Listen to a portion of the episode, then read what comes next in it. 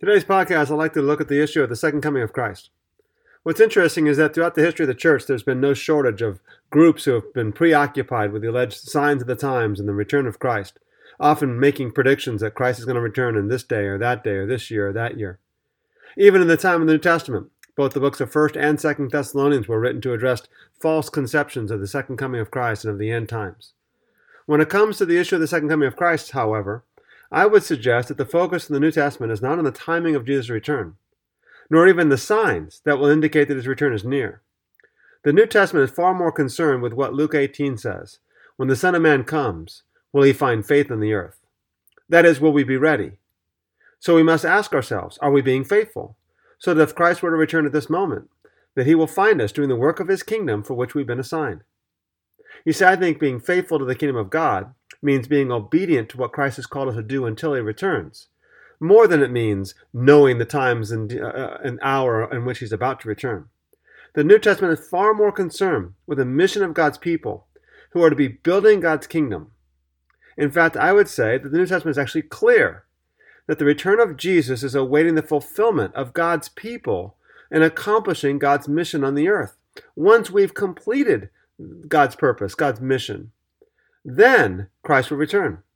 There's actually no indications of the uh, increase in earthquakes, famines, wars, and false prophets. Now, I know that many of you have all these references in Matthew 24, Mark 13, Luke 17, Luke 21 that you want to appeal to, and even the book of Revelation that suggests that there's going to be wars and earthquakes and all these things that are going to take place uh, prior to the return of Jesus. Well, if you've been with us for our study of the book of Revelation, you might note that that's never, never stated in the book of Revelation. Wars and earthquakes and all these things are never mentioned in the book of Revelation as a sign, a, a precursor, a prelude to the second coming of Christ. What seems to be the indication in the book of Revelation as a prelude to the second coming of Christ is that the nations have been converted. And in our study of the book of Revelation, we've noted that the, the nations are converted not because of plagues and earthquakes and famines and things of that nature. Instead, the nations are converted by the faithful, persevering, loving, sacrificial witness of God's people. When God's people are faithful and persevering in fulfilling their mission of being a witness to the nations, and the nations have converted, then Christ returns. Never in the book of Revelation do we have this indication that there's going to be all these wars that are going to be a prelude to the sign of the second coming of Christ. What Revelation does indicate is that the faithful witness of God's people will lead to the devil's increase in his warfare, war, warfare efforts against God's people. Yeah, there's war in the book of Revelation, but that war is Satan's war against the church, not wars in nations against nations. Now, I would contend that the New Testament does give us three indications as to what, why there's a delay in the return of Jesus. The first indication is that Jesus is delaying because of the conversion of the nations, as I've already mentioned. Peter himself says in the book of 2 Peter, The Lord is not slow in keeping his promise, as some count slowness, but is patient toward you, not wishing for anyone to perish, but for all to come to repentance. 2 Peter chapter 3, verse 9. This is also indicated in the book of Acts, chapter 3, verses 19 through 21. Earlier in the chapter, Peter had healed a man uh, begging at the temple gate the people come up to Peter saying, Hey, how have you done this? And Peter replies to them that it was not because of me or anything else that I have done, but because of Jesus Christ and faith in Jesus Christ that, that this man walks. Peter then turns to the people and exhorts them, Repent therefore and return, so that your sins may be wiped away, in order that the times of refreshing may come from the presence of the Lord, and that he may send Jesus, the Christ, appointed for you, whom heaven must receive until the period of restoration of all things about which God spoke by the mouth of the holy prophets from the ancients of, from the ancient time. Acts 3 verses 19 through 21. Peter affirms that the repentance of the people is intended to accomplish three things. All of them are, are, are introduced by a term or a phrase in the Greek that indicates purpose. First, Peter notes that they must repent in order that your sins may be wiped away. The second purpose of their repentance is that in order that the times of refreshing may come from the presence of the Lord. Now, the times of refreshing are themselves characteristics of the new age. Peter is not merely offering them the opportunity to experience a personal salvation, he's exhorting them to experience the restoration that characterizes the, age of, the end of the ages. Thirdly, Peter explicitly adds to his exhortation that they should repent in order that he may send Jesus. Peter emphatically declares that the return of Christ is dependent upon the repentance of the people. That is, the reason or purpose for your repenting, Peter says, is so that he may send Jesus. We see then that one of the reasons for the delay in the, in the return of Christ is that Christ is awaiting the repentance of the nations. Now, a second reason why the New Testament indicates that there's a delay in the return of Jesus is that God is awaiting the, the fullness of the suffering of God's people. this may sound strange and it may not be even something exciting or encouraging for us. But nonetheless, the idea that the, the people of God must undergo a certain amount of suffering before the return of Christ is indicated throughout the New Testament, at least in several places. Most emphatically, we see this in the book of Revelation, chapter 6. Uh, in Revelation 6, we see the, uh, the, the breaking of the fifth seal, and the fifth seal reveals these, these souls of the, those who have been martyred, those who have been killed for the cause of Christ, and they're underneath the altar of God, and they're crying out, How long, O Lord? Holy and true, will you refrain from judging and avenging our blood on those who dwell on the earth? How long until you come back? How long until you avenge our blood? As I said earlier, it's not wrong uh, to, to seek and ask for the second coming of Christ. But these martyrs are then told in, in Revelation chapter 6 it says there was given to each one of them a white robe, and they were told that they should rest for a little while longer until the number of their fellow servants and their brothers who were to be killed, even as they had been, should be completed also. Revelation 6, verse 11. That is, Jesus will not return until those who have been killed for the gospel have been killed. The New Testament consistently, in fact, conveys the notion of blessings for those who are suffering. And, and, and this period of time between the coming of Christ and the second coming of Christ is a period of time where God's people can be blessed by undergoing suffering.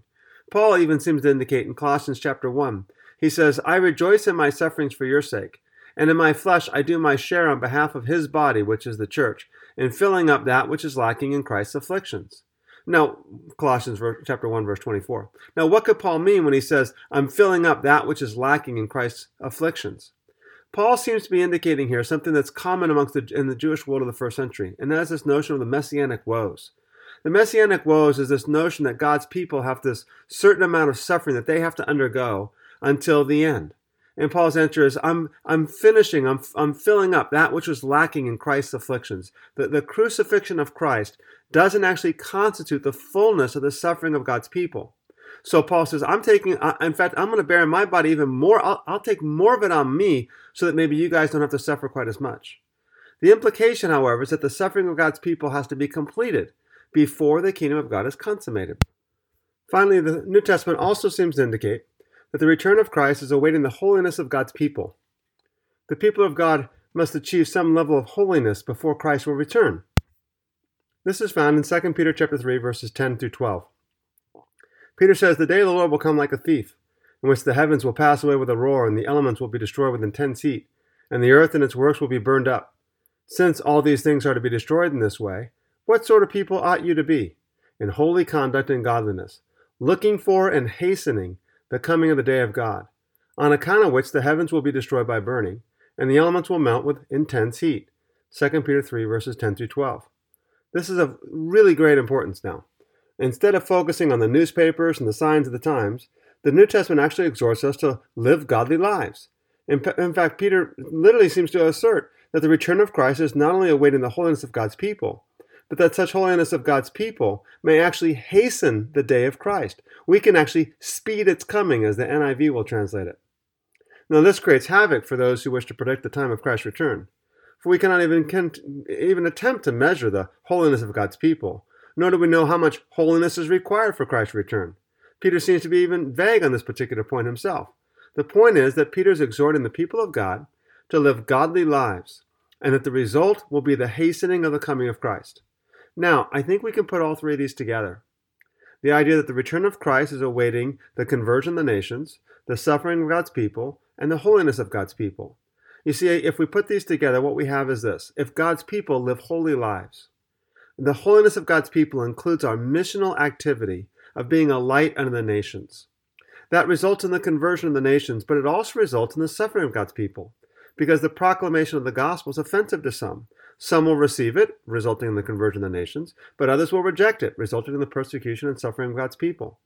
Once that's achieved its climax, its fulfillment, in other words, God's people live holy enough lives, or holy enough holy lives, so that the nations are converted through our witness, but at the same time, God's people suffer a certain measure of suffering as a result of this faithful witness, then Christ returns.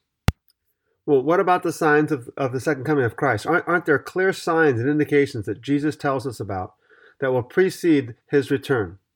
Let me first begin by saying it this way. When Jesus goes on to describe the signs of the times in Mark 13, Matthew 24 and 25, uh, and Luke chapter 17 and 21, he's not giving any indication at all as to the time of his return.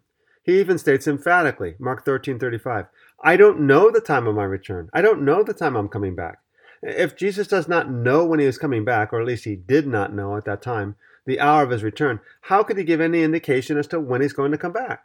And some will say, well, he doesn't know the hour of his return, but he knows the, the time, the week, or the month, or the year of his return. But if we look carefully at Jesus' speech in Matthew 24, we're going to see that Jesus uses the words day, time, and hour interchangeably.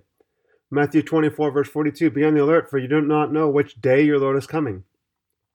Verse 43 uh, That if the head of the house knew at what, uh, what time of night the thief was coming, he would have been on the alert. Verse 44 You too be ready, for the Son of Man is coming in an hour when you do not think he will.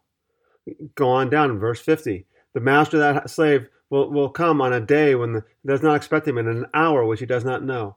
For some to suggest then that Jesus did not know the hour of his return, but he knew the day or the month or the week or the year, doesn't make any sense at all the text.